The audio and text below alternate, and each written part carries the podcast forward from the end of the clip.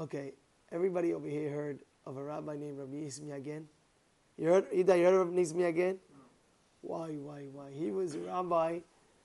They say, first of all, anytime they would invite him to make shiur Torah, come here, come there, come there, my Rabbi Cohen, yeah, he would say, he would look at the crowd and he would be able to give a shiur on the spot. He'd look at the, the crowd, be able to give a shiur on the spot. So this rabbi was known as also of Kiruv rabbi, of Kiruv, to Mekarev people. So one guy was going through a surgery. He was going through a surgery, and uh, and he came to Rav Nissim Yagen, Zatzal. Says, Rabbi, tell me beracha, give me beracha.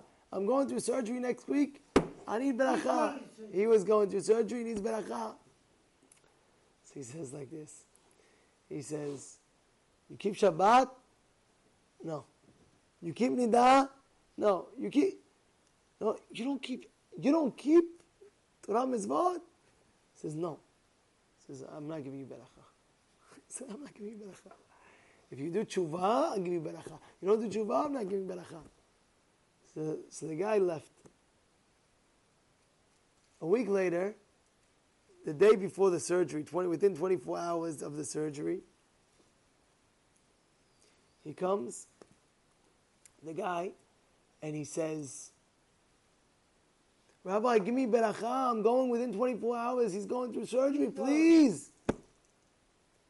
So Rav Nisim Yagen says, I told you, I don't give you beracha until you come back with tshuva. He says, Rabbi, what should I do? He said, keep Shabbat, keep tefillin, and to start off, keep nida. That's what you should start. Keep Shabbat, put tefillin every day, and of course keep nida. So he says, my, tefillin Shabbat, I'll keep, but going to ask my wife. She goes, he goes, ask his wife, honey, this is what the rabbi said, what do you think?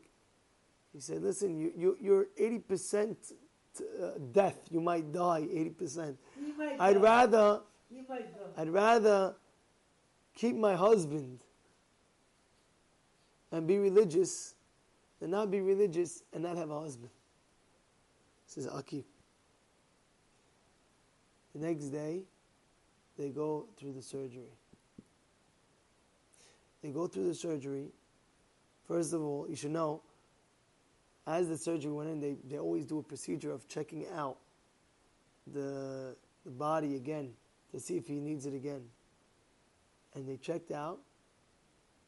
They saw everything was, he didn't even need surgery anymore. he Said, what? They did a rescan. No, he came to the rabbi, Rabbi, he's crazy. Three times they did, they did a, a scanning and I still did. He says, you see, you keep the Torah and the mitzvot. Hashem is waking you up. You got to wake up, you had the tshuva. And how pro- propos is this for now? Everybody has to look in their deeds.